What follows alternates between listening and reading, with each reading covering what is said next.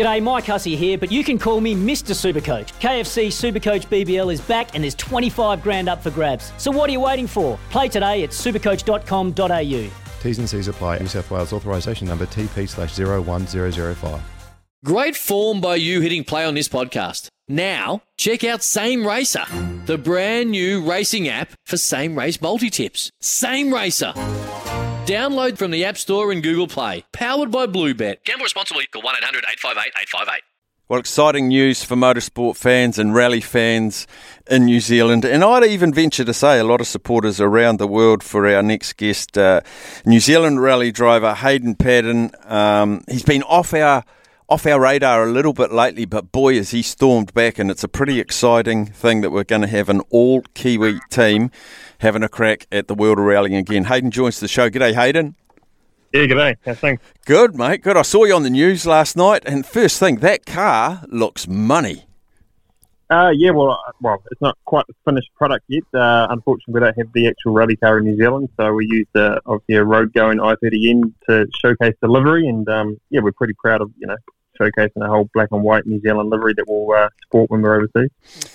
Now, I understand that the actual car you're going to be um, competing in is uh, being developed or has been developed in Germany. What goes into changing a car off the factory floor into a rally car? Is everything changed?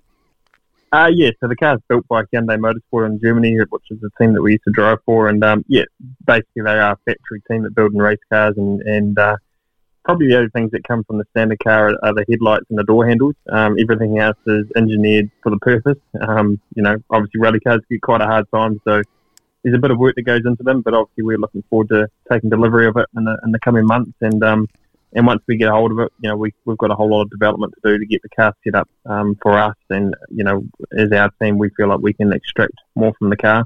Um, so that's going to take a little bit of time and a little bit of testing, but it's just a, a process that we all need to go through. Um, reuniting with John Kennard, and of course, you two won the WRC Argentinian Rally in 2016. Just for us laymen, um, how important is the synergy between, uh, it feels like a rhetorical question, but the synergy between driver and co driver or navigator? Um, how important is it to get that relationship right?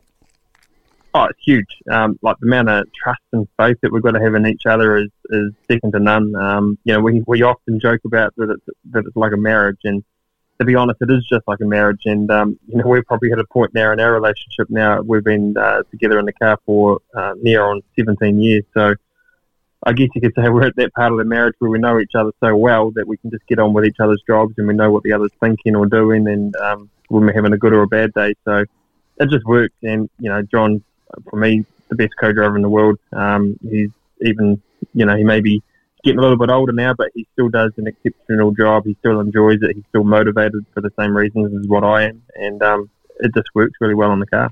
We occasionally get to hear the comms between driver and navigator. Sometimes on some of the rally footage, it's all code. I have no idea what you're talking about. Um, is that the only spoken communication? Do you ever speak back to him, or is he just barking at you? What's coming up?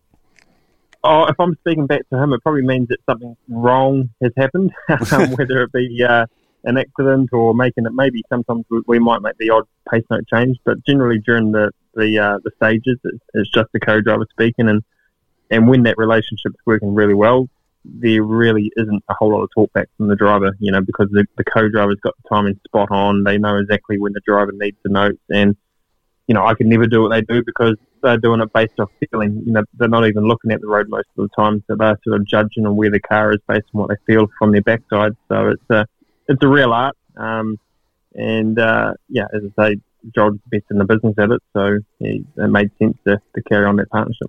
When you have these stages, do you get a chance to test them and so you can actually make sure your your notes are right or do you go off topography maps how, how do you set your pace notes yeah so before a rally we have either a one or a two pass reconnaissance so basically that is going out in a road car um, restricted normally to 80 kilometres an hour and that reconnaissance is really a chance for us to write pace notes if we don't have previous notes or, or if we have not done that stage before, uh, or to go through and check the pace notes that we may have on record from previous years. And and that's the only time you get to check it. Um, and then the first time that you drive the stage at speed is during the rally. And you know, for me, that's half the adrenaline in, in our sport is that you're not doing laps and laps and, and trying to fine tune and get the most out of it. You're trying to drive that road 110% the very first time, and you know, definitely creates a few scares and a few moments. But um, again, again, that's part of the excitement and why we love our sport. What sort of track? What what sort of surfaces do you like? Because there's gravel, there's dirt, there's tar seal, there's there's jumps, tight corners, forests, mountains. Uh, there's a they chuck a whole variety at you. Where do you feel like you perform at your best? What sort what sort of course?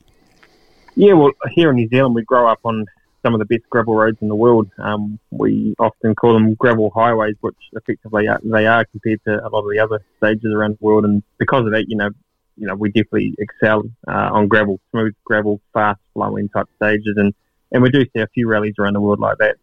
Um, but then, you know, some of the rougher stuff I've always quite enjoyed as well. You know, particularly when the roads become very rutted and you get like almost two train tracks in the road, and you're just trying to have complete trust and faith that the car will stay on these tracks.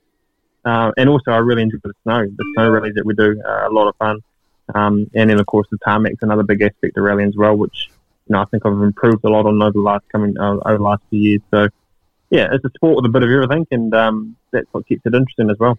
You've had a long relationship with Hyundai, right from WRC and then now into WRC two. Um, longevity with sponsors and partnerships can be hard to come, by, come by. What What's the key to your longevity with Hyundai? Yeah, like Hyundai New Zealand, obviously the key behind this new program we're doing overseas, and and that'll be massive for us. Um, even when, uh, unfortunately, we lost our contract in um, 2019 with Hyundai Motorsport, uh, Hyundai New Zealand stayed right behind us through thick and thin. And, you know, we, we always said from the, the time we first sat down in 2013 that we wanted to develop a relationship similar to what Possum had with um, his partners, and that was built on loyalty and, and trust and longevity. And, you know, we're trying to do the same with Hyundai. And, you know, for us, it's just about you know, treating our partners with a lot of respect. You know, we're very lucky to have the partners on board and to do what we do, and, and we work very, very hard behind the scenes to make sure we deliver on, on what we can um, what we can do for our partners. And you know, not not not only Hyundai New Zealand, but you know, I think this year we've got something like 24 partners on board, and um, and we're working in a very unique way with each and every one of them. So it's a massive part of our sport, and um, it's an aspect I enjoy as well. And we're, we're very lucky to have a lot of very loyal and good partners on board.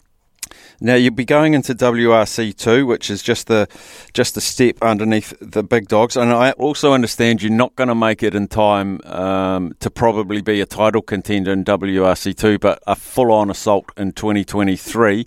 Is 2022 about developing, getting faster, fine tuning the car? Yeah, hundred percent. Like there's that competitive side of me that would love to go out and, and to be able to win this year and, and win straight away, but uh, I've got to be realistic as well. Um, we don't want to be silly about this campaign and, and go away and, and, throw it away into a bull straight away because we're we're trying too hard too early. So we need to, you know, work our way back in. It's been a couple of years since we've been rallying in Europe, so just to get used to the conditions again, we need to develop this new car that we haven't driven before. We need to get our own team up to up to speed. Um, you know, we're obviously taking a lot of our own Kiwi mechanics and engineers, but most of them haven't done rallies in Europe, so is a, an aspect as a team we have to learn. So this year is what we're targeting to do that is um, to do these selected events to get ourselves up to speed so that come the start of 23, we're prepared, we're ready, and we can actually, you know, put together a full, full assault on winning that world championship next year. Will you be racing in rallies and on stages that you've been on before in WRC2? Yep, yep. So a lot of them will be stages that we're done. So it was a few years ago, but um, generally my memory's not too bad. Uh, if we're going back to stages that we did back then, I can I can normally recall them. Um, so that's obviously good knowledge and information. And obviously we've still been driving quite a bit in New Zealand over the last couple of years. So you know I still feel I'm at my at my peak and at a very good level. And um, yeah, looking forward to going back and doing some of these rallies at uh, some of the best in the world, um, Estonia, Finland, uh, obviously Rally New Zealand's a key part to that program, and we'll look to try and add another one or two events into that as well. You talked about the relationship with uh, John Kennard. Um, it's sort of like a marriage. I'd, I'd guess it, it's uh, a bit like a marriage too. You and the car, getting to know the car. Um, how how many idiosyncrasies did different cars have?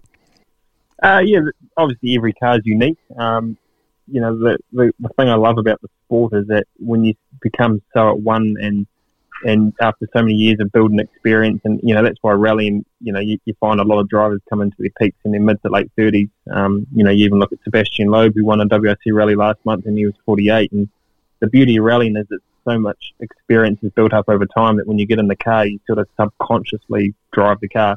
And that's the same even when you go from car to car. You, you put on the helmet, and after the first two corners, you work out what the car does and doesn't do, and you adjust to it um, very quickly. So, yeah, it, it is an, an aspect of our sport where you have to be adaptable, and, and not just even the cars, but even the, the stages and the conditions. You know, that from corner to corner, the, the grip's always changing, or the road's changing from weather or the cars in front of you pulling rocks out or whatever it may be, and you just have to be constantly adapting to what's in front of you.